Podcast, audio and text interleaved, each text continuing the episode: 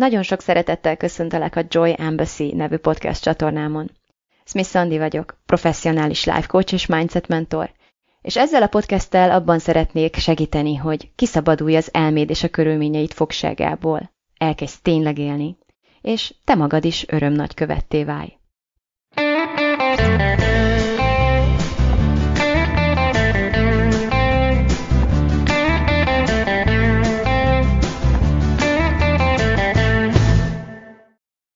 Azt hiszem, abban megegyezhetünk, hogy kevés rosszabb érzés van a kiszolgáltatottságnál.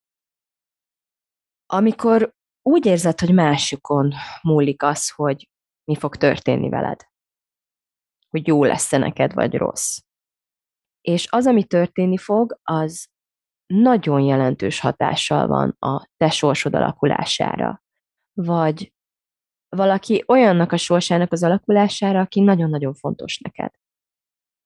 Ilyenkor nagyon nagy a tét, mert fontos dolgok dőlnek el, szinte a tudtodom beleegyezéseden kívül, és azt szoktuk érezni, hogy, hogy nem tudunk beavatkozni, hogy nem tudunk hatással lenni a saját helyzetünknek, vagy a saját sorsunknak az alakulására.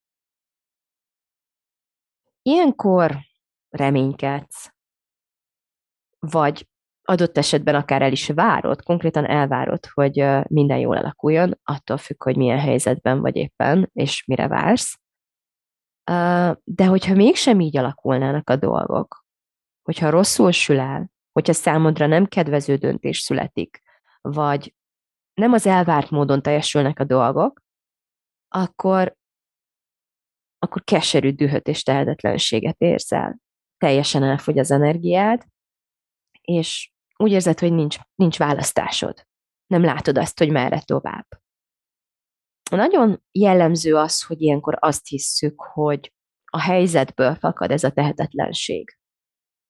Személyesen többször tapasztaltam ezt, akár csak az elmúlt egy év során is, és hogy egy konkrét helyzet típusban fogalmazzam meg azt, hogy, hogy nálam hol sűrűsödtek össze ezek a dolgok, hol, hol kristályosodott ki bennem ez a fajta kiszolgáltatottság, vagy, vagy, vagy a helyzettel összeasszociált, a helyzethez társított kiszolgáltatottság.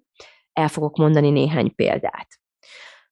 Az én életemben a visszatérő mintázat ennek kapcsán az volt, hogy fizetek egy szolgáltatásért, nem is keveset, magasan kilépek a komfortzónámból, hogy, hogy megfizessem ezt a szolgáltatást, bizakodással teszem ezt, és aztán egy ideig nyugalomban várom, hogy teljesüljön ez a szolgáltatás, nyugalomban és bizalomban vagyok, aztán egy bizonyos idő elteltével, ami több, mint amire számítottam, elkezdek nyugtalanná válni, aztán bizalmatlanná, gyanakvóvá válni, és uh, ilyenkor elkezdek nyomozni, vagy kérdezősködni, hogy akkor itt mi is történik, és ezen a ponton kiderül, hogy valaki nem, vagy nem túl jól végezte a dolgát, hogy finoman fogalmazzak.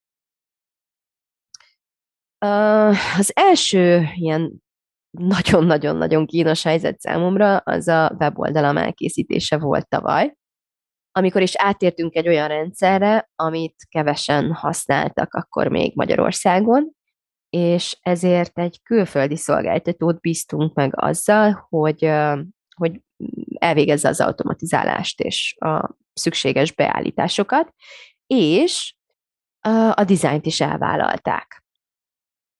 Az történt, hogy a férjem találta meg őket, ezt a szolgáltatót, tehát ugyanaz én megrendelésem volt, és az én elképzeléseimnek kellett volna teljesülniük, de a férjem továbbította ezt a rendelést.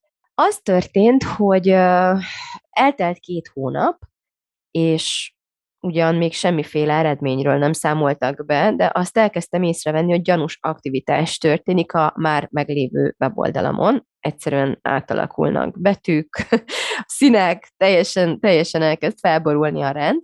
Ezen a ponton már eléggé kétségbe estem, és a férjemen keresztül próbáltam válaszokhoz jutni, nyomást gyakorolni, kideríteni, hogy mi is történik itt.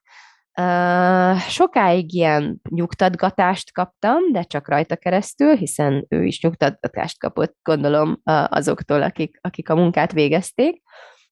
De végül már elkerülhetetlen volt a szembesítés, ez tényleg két és fél, majdnem három hónap után történt, amikor is Hát kiderült, hogy igazából a beállításokból nem sok minden történt meg, vagy ebből az egész automatizálásból. Helyette viszont a, a meglévő weboldalamat kicsit is szétbarmolták, ahelyett, hogy egy valamilyen fajta demo alapon fejlesztették volna le a változtatásokat, tehát ilyen mindenféle szempontból sokkoló volt szembesülni azzal, hogy milyen munkát végeztek, vagyis nem végeztek. Az első néhány döbbenet után összehívtunk egy meetinget, annak a megbízójával, aki átszervezte ezt az automatizálós, dizájnolós részt, viszont aki a közvetlen megbízottunk volt, és hát ő sem nagyon talált szavakat, tehát nem próbálta mentegetni azt, ami itt történt, hiszen nem nagyon volt itt menteni való. Teljes mértékig elismerte, hogy hogy borzalmas az, ami, ami, ami történt. Nem tudta megmagyarázni, hogy ez hogyan történhetett meg, és hát természetesen felajánlotta, hogy visszafizeti azt, amit, amit kapott tőlünk, és hát borzasztóan sajnálta, és nagyjából itt ért véget a közös történetünk. Ez volt ez a pont, amikor szembesülnöm kellett azzal, hogy eltelt két és fél vagy három hónap, és rosszabb helyen állok, mint amikor elkezdtük, mert egy kicsit szét van barmolva a weboldalam. És akármit gondolok, vagy csinálok, vagy tényleg bármit, bármit is teszek, ez a valóság. Ez a helyzet, ez a kiinduló pont, amit tartunk most. Lehetek dühös, neheztelhetek a szolgáltatóra, vagy akár a férjemre, vagy akár saját magamra is, amiért kiengedtem ezt a, ezt a szállat a kezeim közül. Lehetek örök életemre bizalmatlan, hogy még egyszer bármilyen fajta szolgáltatásért fizessek, bármilyen érzést átélhetek, bármit csinálhatok, de a meglévő tényeken, a fennálló helyzeten ebben a pillanatban ez nem fog változtatni. Amikor azt hisszük, hogy a többi résztvevő, vagy a helyzet okozta a tehetetlenségünket, a csalódottságunkat, a keserűségünket, a kiszolgáltatottságunkat, akkor gyakorlatilag áldozattá válunk. Mások tetteinek, vagy mulasztásainak a passzív, kiszolgáltatott elszenvedőjévé. Tényleg teljes meggyőződéssel azt hisszük, és azt érezzük ilyenkor, hogy azok vagyunk, és hogy a másik ember tett minket azzá.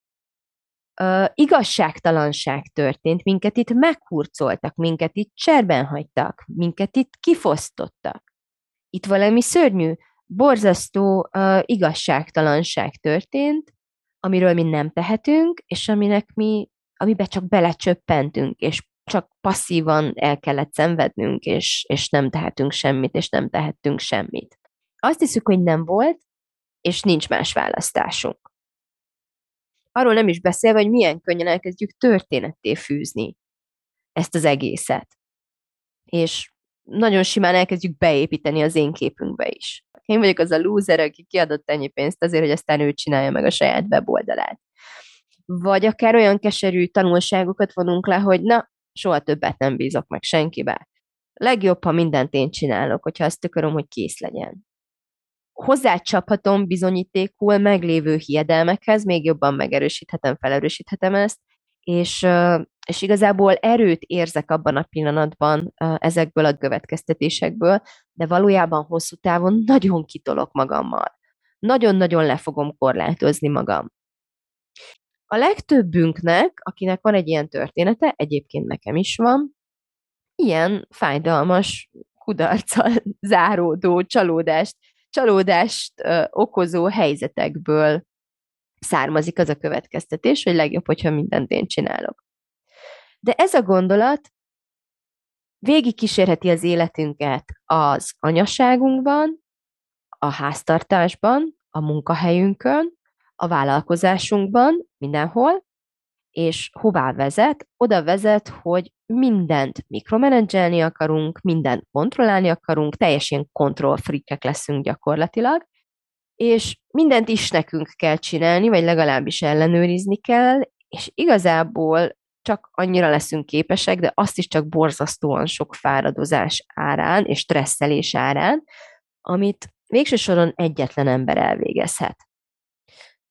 Ami azért lássuk be, akár honnan is nézzük, akármilyen sok is legyen ez adott esetben, azért mégiscsak jelentősen korlátozott ahhoz képest, hogy, hogy mekkora lehetőségek nyílnak meg akkor, amikor képesek és hajlandóak vagyunk csapatban gondolkodni, és csapatban dolgozni, és együttműködni, és ezt olyan bizalmi alapokra fektetni, amiket ütni fog egy ilyen kialakult nézet, bármilyen jogosnak is tűnjék adott helyzetben, hogy már pedig minden nekem kell megcsinálni, amiről azt akarom, hogy kész legyen. Szóval ez egy nagyon-nagyon káros dolog, itt nagyon meg tudunk csúszni a saját gondolkodásunkkal, azon a banánhéjon, hogy milyen tanulságokat szűrünk le egy ilyen helyzetből, milyen következtetéseket viszünk magunkkal, egyáltalán hogyan csomagoljuk el ezt az egészet, hová fogjuk tenni, amikor, amikor valami hasonló megtörténik velünk. Mit kezdünk ezzel az egésszel? A helyzet az, hogy a kiszolgáltatottság és a tehetetlenség az nem egy helyzet. És nem egy olyan állapot, ahol mások tesznek dolgokat, hanem az egy gondolkodásmód, egy szemléletmód, egy értelmezése az adott helyzetnek. Mindig, minden helyzetben van választásunk. Mindig. Az más kérdés, hogy az agyunk nem mutatja meg az összes választásunkat. Az más kérdés, hogyha nem tetszenek azok a választási lehetőségek, amelyeket az elménk felkínál. Vagy hogyha megerőltetjük magunkat, hogy még tovább gondolkodjunk, még mindig nem tetszik annyira az, amit mi megtehetnénk az adott helyzetben, mint amennyire azt tetszene, hogyha a világ igazságos lenne, és a szolgáltatók megfelelő módon és minőségben elvégeznék azt a feladatot, amit, amit elvállaltak például. Mégis a helyzet az, hogy a tehetetlenség az mindig, minden helyzetben, bármilyen körülmények között két nagyon egyszerű módon is azonnal megszüntethető. Az első módja a tehetetlenség megszüntetésének az, hogy ahelyett, hogy azt vizsgálnám, hogy a másiknak mit kellett volna csinálnia, vagy mit kellene csinálnia most, inkább azt nézem meg, hogy most, hogy szembesülök azzal a helyzettel, ami van, én mit fogok csinálni? Mi az, amit én megtehetek? Mi az, amit én szeretnék, mit fogok én dönteni, mit fogok én csinálni? Erről a mostani kiinduló pontról, nem egy képzeletbeli kiinduló pontról, nem egy múltbéli kiinduló pontról, nem egy jövőbeli, vagy egy fantáziabeli, vagy egy tökéletes világbeli kiinduló pontból, hanem a valóságból, a mostani való, jelen pillanat valóságából kiindulva én mit tehetek. Ez az egyik leghatásosabb ellenszere a tehetetlenségnek. Mert hogyha ezt a kérdést feltesszük magunknak, az agyunk válaszolni fog, és hogyha elkezdjük csinálni, amit, amit javasolni kezd, akkor már is csinálunk valamit, tehát nem vagyunk tehetetlenségben. Előfordulhat viszont, hogy, hogy, hogy egy olyan dolgot szeretnénk, amit, amit, amit nem érhetünk el, vagy legalábbis nem tehetünk semmit annak érdekében, hogy ezt elérjük. Jellemzően például azt, hogy mit tudom én, valaki más boldog legyen. Valaki más elmenjen végre egy orvosi kivizsgálásra, mert rettenetesen aggódunk érte, és aludni sem bírunk. Ez egy klasszikus példája a tehetetlenségnek, mert aggódunk a másikért, rémes érzéseket élünk át, és akárhogy próbálunk rá nyomást gyakorolni, egyszerűen nem kábíthatjuk el és vihetjük el. Vagyis hát végül is de megtehetnénk, de azért szerencsére a legtöbben nem szoktak éppen ennyire drasztikus kontrolleszközökhöz folyamodni, hanem győzködni próbálják a másikat, vagy sértegetlítik, hogy mennyire felelőtlen, és nem tudom micsoda. Tehát mindenféle lehetséges módon minden eszközt bevetve megpróbálják rábírni arra, hogy menjen már el az orvoshoz, mert mert, mert nem jó az, amit csinál, és, és különben is rettenetesen aggódunk érte. És azt hiszük, hogy az aggodalmunk megszüntetéséhez egyszerűen a szükségünk van arra, hogy ő elmenjen az orvoshoz. Ez egy klasszikus példája a tehetetlenség átélésének, egy klasszikus példája annak, amikor valami olyat szeretnénk, ami felett nekünk nincsen befolyásunk, nincsen hatalmunk. Na most az ilyen eseteket én úgy szoktam menedzselni, hogy tényleg megkérdezem magam, hogy ebben a helyzetben tehetek-e én valamit? Mert hogyha tehetek, akkor megteszem. Például beszélhetek vele? Beszélhetek vele. Mielőtt beszélnék vele, meg, megtervezhetem ezt a beszélgetést, tehát megtehetek minden szükséges és elképzelhető lépést annak érdekében, hogy ez a beszélgetés a lehető legjobb hangulatban és a lehető legeredményesebben zajlódjon? Igen, ezt megtehetem. Megfontolhatom, hogy mit fogok neki mondani, megfontolhatom az érveimet, és legfontosabb, megfontolhatom az energiát, amivel beszélni fogok vele, mert uh, szerencsére van annyi tudásom és tapasztalatom, hogy tisztában legyek azzal, hogy az nem fogja rávenni őt, hogy megváltoztassa a nézeteit, hogy én annyira aggódom, hogy ő megfelelőtlen, és most rögtön menjen el. Tehát a támadásra a legtöbb ember nem fog azzal reagálni, hogy jó, már is megyek az orvoshoz, hanem csak még jobban ellenállni kezd. Tehát egy csomó mindent megtehetek a gondolati és kommunikációs oldalról, sőt energetikai oldalról is, annak érdekében, hogy, hogy, hogy ez az ember, aki fontos számomra, és akit én szeretek, elmenjen az orvoshoz. És én ezt megtehetem, és meg is teszem, de hogyha ezt már megtettem, és nem szeretném elkábítani és lekötözni és elvinni az orvoshoz, ahogy az előbb mondtam, tehát úgy döntöttem egy idő után, hogy jó, most már amit tehettem, megtettem, amit meg, ami meg hátra van, azt vagy nem, nem szeretném megtenni, vagy, vagy egyszerűen nincs más hátra, tehát én már ebben a helyzetben semmit sem tehetek, akkor az ebből származó tehetetlenséget a leghatékonyabban pillanatok alatt úgy tudjuk megszüntetni, én azzal szoktam megszüntetni, azt mondom magamnak, hogy ha semmit sem tehetek, akkor az az bizonyítja, hogy nekem ebben a helyzetben nem is kell tennem semmit. És ebben megnyugszom. Hát mennyire jó már, hogy nem kell csináljak semmit. Tehát, hogy ennél, annál jobb bizonyítéka, hogy nekem itt most semmit nem kell csinálnom, mint az, hogy nincs mit tennem, nekem nem kell. Én ebben mindig nagyon megnyugszom. Na már most az derül ki, hogy a tehetetlenség nem abból származott, hogy nem tehettem semmit, a tehetetlenségérzés abból származott, hogy nem tehettem semmit, de mégis nagyon akartam tenni valamit. És mekkora hatalom már, amivel rendelkezem, hogy el tudom dönteni azt, hogy elengedem ezt az akaratot. Tudod, nem, nem, akkor nem lehet, akkor nem, akkor nem akarom. És kezded el, hogy abban a pillanatban, hogy élek ezzel a hatalmammal, hogy már pedig ez egy döntés, amit én meghozhatok, láss csodát, a tehetetlenség érzése egy csapásra megszűnik, a helyébe nyugalom és békesség költözik. Mindig, minden helyzetben, bármi történjék is, csak is rajtad és a gondolkodásodon múlik az, hogy te egy passzív, elszenvedő áldozat vagy, vagy egy aktív, döntéshozó, cselekvő résztvevője vagy annak az adott helyzetnek. Soha nem a helyzetem múlik, soha nem másokon múlik. A kérdés, amit minden ilyen helyzetben érdemes feltenned magadnak, az egészen egyszerűen így szól. Áldozat akarok lenni, vagy döntéshozó? Passzív elszenvedő akarok lenni ebben a helyzetben, vagy aktív résztvevő, aktív, cselekvő formálója az eseményeknek hogy megosszam veletek a legutóbbi példámat is, elmesélem, hogy jártam a kővel.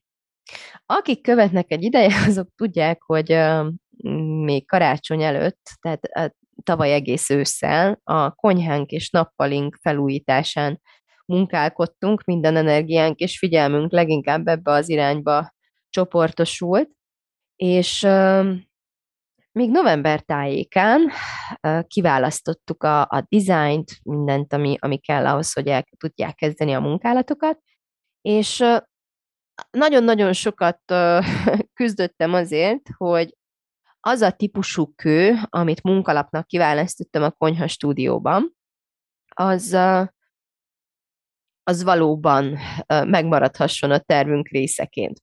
Az történt ugyanis, hogy amikor elmentünk a konyha stúdióba, és, és láttuk a lehetőségeinket, ott és akkor és helyben beleszerettem ebbe a kőbe, minden mást ehhez, ehhez mérten választottunk ki, tehát hozzá, hozzá terveztük igazából az egész színvilágot, és az egész hangulatot, és minden mást.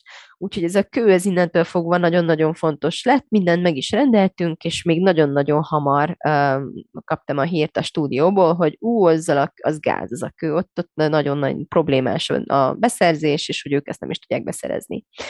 Hát már akkor elindultam, hogy kinyomozzam, hogy mi ez a kő, és meg is találtam a, a magyarországi forgalmazójukat, sőt, igazából több céget is találtam, aki, aki el tudta nekem ezt készíteni, úgyhogy kértem árajánlatot, követtem a protokollt, kértem árajánlatot, a legjobb árajánlatot elfogadtam, és aztán vártam, hogy megjöjjön a kő, elkészítsék, bevágják, és tényleg ezzel, ezzel rákerüljön a korona végre az elkészült konyhámra.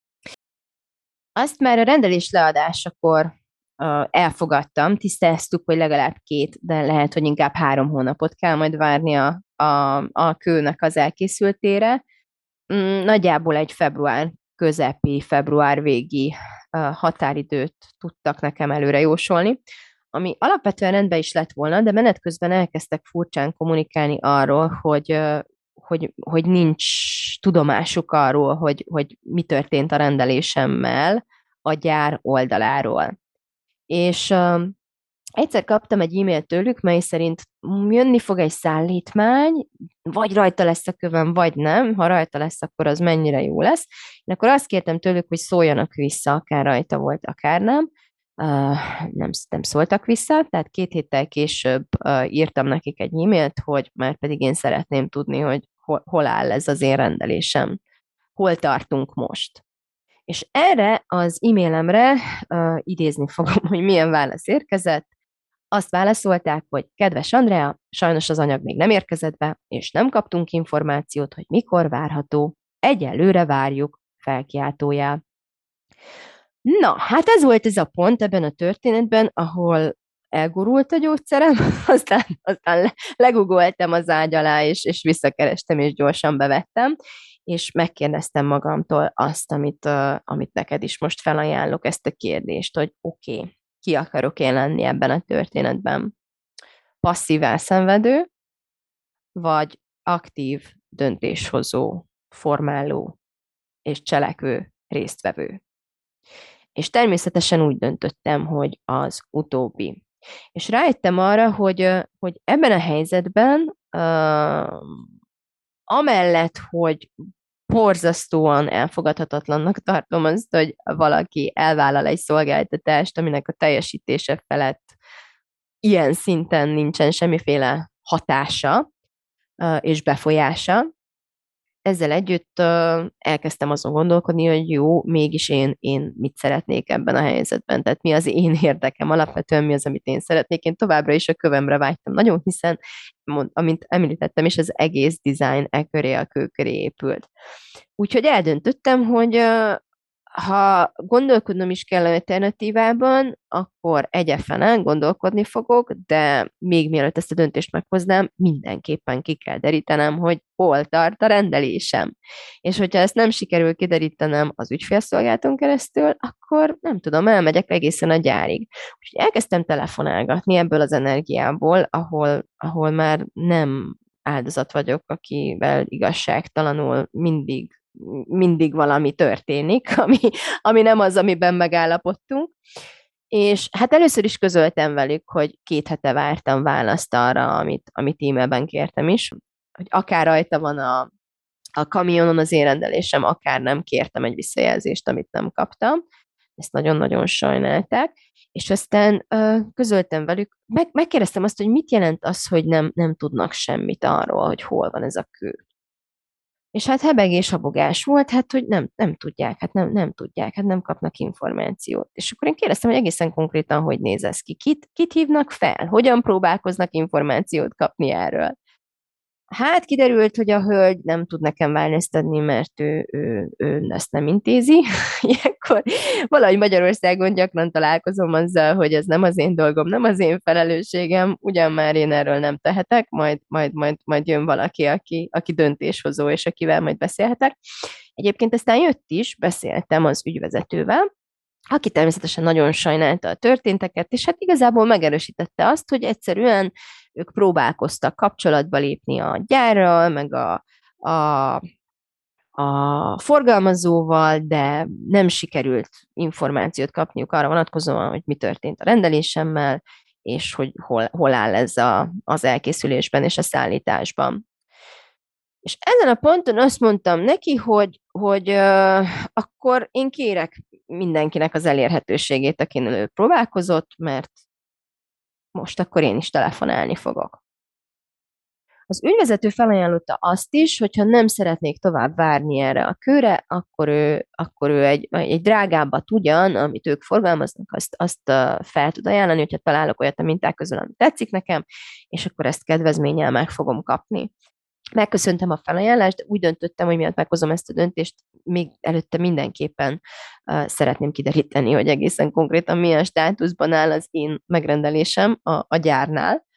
És uh, láss csodát, megkaptam a nemzetközi kapcsolattartót a, a gyárnál, akivel egyébként a forgalmazó kellett volna tudjon kapcsolatban lenni, nekik ez lett volna a feladatuk, és uh, hát felhívtam ezt a hölgyet, és és nagyon kedves volt, elmondtam neki, hogy mi áradban vagyok, hogy ez ugyan nem az én feladatom, és én ezzel tisztában vagyok, én egy végfelhasználó vagyok, de ez az én személyes helyzetem, itt vagyok elakadva, és ugyan már árulj, derítse meg ki nekem, hogy hol van az én kövem elakadva. Hát, srácok, lássatok csodát, azt mondta, hogy utána néz, kevesebb, mint 24 órán belül megírta az egész pontos uh, stációját ennek az egésznek, felajánlott opciókat, és azt mondta, hogy, hogy érkezhet Spanyolországból, vagy érkezhet Lengyelországból, és uh, írt a kollégáknak, hogy gyorsítsák fel, és mit tudom én. Tehát, hogy nagyon pontosan el tudta mondani, hogy, hogy, uh, hogy mi történik. El tudta mondani azt, hogy a rosszabbik esetben jövő hét végére érkezik Magyarországra, a jobbik esetben pedig már másnap este. És én mind a két információnak a függvényében úgy döntöttem, hogy ez így még rendben van. Olyan rettenetesen nem csúszunk ki a tervezett időből, úgyhogy, úgyhogy oké, okay, rendben vagyunk. Aztán megírtam az ügyvezetőnek, hogy ugyanezt a döntésemet, elmondtam neki, hogy jé, kevesebb, mint 24 óra alatt én valahogy sikerült megszerezzem azt az információt, amit az, akinek ez a dolga lett volna, egy teljes hónapon át nem sikerült megszerezzen, nem volt annyira nehéz, és, és ennek a, az információnak a függvényében úgy döntöttem, hogy maradok akkor a, ennél a rendelésnél. És uh, ahelyett, hogy keserű tehetetlenségben tengődtem volna, és, és passzívan reménykedek, hogy hát, ha jön kő, de le, mi van, ha mégsem, és, és, és azon gondolkodjak, hogy miért velem, mint történik mindig ez a nyomorúság, és, és haragudjak az egész világra, de legfőképp magamra, hogy miért nem állok ki magamért. Igazából én megtettem ezeket a lépéseket, megkaptam, amit akartam, ami egy válasz volt, ami alapján döntést tudok hozni. Meg tudtam hozni egy olyan döntést, amivel továbbra is nyugodt és elégedett lehetek, és hát az az igazság, hogy piszok büszke vagyok magamra, hogy ilyen hatékonyan, ezek szerint valamilyen nagyon nehezet meg tudtam csinálni nagyon rövid idő alatt, ami egy teljes cégnek, sőt igazából két teljes cégnek az összes erre hivatott alkalmazottjának valamiért nem sikerült. Remélem, hogy ezzel a személyes példával sikerült demonstrálnom azt, hogy, hogy egy ilyen tök kiszolgáltatott helyzetben is, ahol igazából semmi hatásom és befolyásom nincs a fölött, hogy hogyan fog alakulni ez az egész konyha téma innentől kezdve, mégis fel tudtam tenni magamnak azt a kérdést, hogy, hogy mégis van-e bármi, amit én megtehetek, és mivel volt, én ezt végigcsináltam, és a tehetetlenségem és kiszolgáltatottságom azonnal megszűnt. Úgyhogy még egyszer, a kérdés, amit újra és újra felteszek magamnak, igazából naponta nagyon sokszor, bármilyen olyan helyzetben, ahol kiszolgáltatottságot és neheztelést érzek, az az, hogy áldozat akarok-e lenni ebben a helyzetben, vagy döntéshozó. És a lépések a következők. Tehát az első az, hogy helyzet van. Onnan ismered fel a helyzetet, a legjobb jelzőrendszer az érzéseid amikor tehetetlenséget, igazságtalanságot, csalódottságot, keserűséget, kiszolgáltatottságot, neheztelést érzel, akkor szinte száz százalékig biztos, hogy éppen becsúsztál a, az áldozat gondolkodásmódba. Úgyhogy a tennivaló itt az, hogy először is átéled ezeket az érzéseket, nincsen egyébként velük semmi probléma, valószínűleg nagyon jó okod van arra, hogy ezt érezd, valószínűleg egy olyan értelmezéssel értelmezed a veled történteket, ami egyébként teljesen jogos, és tök, tök igazságos, és teljesen érthető, viszont nem előrevivő, és nem fogsz tudni tovább lépni, amíg nem változtatsz, és nem váltasz a szemléleten és a narratíván. Úgyhogy ezen a ponton jön a kérdés, áldozat akarok lenni, vagy döntéshozó? Én a B opcióra, a B megoldásra szavazok. Ha pedig elfogadod ezt, és úgy döntesz, hogy döntéshozó akarsz lenni, akkor emlékezteted magad, hogy mindig minden helyzetben van választásod. És elköteleződsz amellett, hogy számba fogod venni a választási lehetőségeidet, és utána ki fogod választani a számodra legkedvezőbbet. Ezt úgy tesszük, hogy nagyjából azt kérdezzük magunktól, hogy oké, okay, most hogy? És tényszerűen elmondjuk, hogy mi az adott helyzet. Most, hogy várok két és fél hónapja, és kapok egy e-mailt, hogy halványilag gőzük nincs még arról sem, hogy hol van az anyag, amiből el fogják készíteni a rendelésemet. Én mit akarok, én hogyan döntök, én mit fogok csinálni. Ez a következő nagyon fontos kérdés. A következő lépés pedig az, hogy ezt megteszed. Egyszerűen megcsinálod. És miután megcsináltad, ami még nagyon hasznos így a végére, az az, hogyha levonod a következtetéseket, levonod a tanulságot ebből az esetből, mert a legtöbb ilyen helyzet egyébként nagyon-nagyon tanulságos. Én abból, hogy, hogy nem, nem úgy készült el a weboldalam, ahogyan képzeltem, abból, hogy végül én csináltam meg, meg a férjem, és ebből az egész Herceg utcából, amiről beszámoltam neked korábban, én rengeteget tanultam rengeteget fejlődtem ezáltal, olyannyira sokat, hogy őszintén azt mondhatom, hogy többet ért a lecke és a tanulság, mint amit veszítettem azon, hogy ez így alakult. És azt gondolom, hogy ez a legtöbb helyzetre igaz és alkalmazható. Nagyon-nagyon kevés olyan helyzet van, amiből ne lehetne annyit tanulni, hogy, hogy igazából legalább nullára kihozzuk a saját mérlegünket, és ez megint csak a mi döntésünk, hogy tanulságképpen és tapasztalatképpen fogjuk-e felhasználni, vagy amiket már korábban is mondtam, egy ilyen önsorsontó történet bizonyítékaként. Így a podcast végére van néhány ellenjavaslatom is, mi az, amit ne tégy. Tehát, hogyha úgy döntesz, hogy döntéshozó akarsz lenni, és nem áldozat, fontos, hogy ne várj, és hogyha valami nem működik, tehát, hogy ne várj tovább, amikor már kiderült, hogy nincs mire várnod, és ne folytasd azt, amiről kiderült már, hogy nem működik. Ne reméld azt, hogyha valaki százszor csinált valamit egyféleképpen, hogy hát, hogyha majd 101 egyére másképpen fogja csinálni, hanem egy adott ponton uh, egyszerűen ki kell tenni azt, hogy stop, ezt most itt megállítjuk, és most közbe fogok avatkozni, mert ennek így tovább nincs értelme. Tehát fontos, hogy ismert fel ezt a pontot, ne, ne uh, csapongja a remény és a csalódottság állandó uh, ide-oda ingázó kis köreiben. Ne erőltesd, ami nem működik, ne nyalogass túl sokáig a sebeidet, uh, ha minden áron úgy érzed, hogy szükséged van egy kis önsajnálatra, akkor is döntsd el előre, hogy mennyi, mennyi időt és teret akarsz szánni erre, és biztosítani erre. Nincs ezzel gond egyébként. Az a problémás, amikor az utatban áll, amikor egyszerűen belefulladsz, és nem bírsz tovább lépni. Aztán fontos, hogy ne gyárs történeteket, ne vonj le olyan következtetéseket a történtekből, amiből ilyen önsorsontó gondolatok, énképbeli mintázatok, vagy, vagy olyan narratíva tud kialakulni, ami, amivel jelentősen korlátozni fogod magad a jövőben. Erre is mondtam már példákat korábban, úgyhogy azt gondolom, hogy ez is nagyon kerülendő. És, és ha lehet, akkor ne fűzd össze ilyen és ehhez hasonló történtekkel, csak azért, hogy a saját szerencsétlenségedet és lúzerségedet próbáld meg bebizonyítani önmagad, vagy akár mások előtt. Honnan tudhatod egészen pontosan, hogy jól csinálod ezt az aktív döntéshozói pozíciót, hogy erőt érzel, és magabiztosságot és lendületet érzel, és, és egy ilyen nyugalom kezd el átjárni, egy tisztánlátást kapsz, hatékony leszel, és elkezdenek előre lendülni a dolgaid.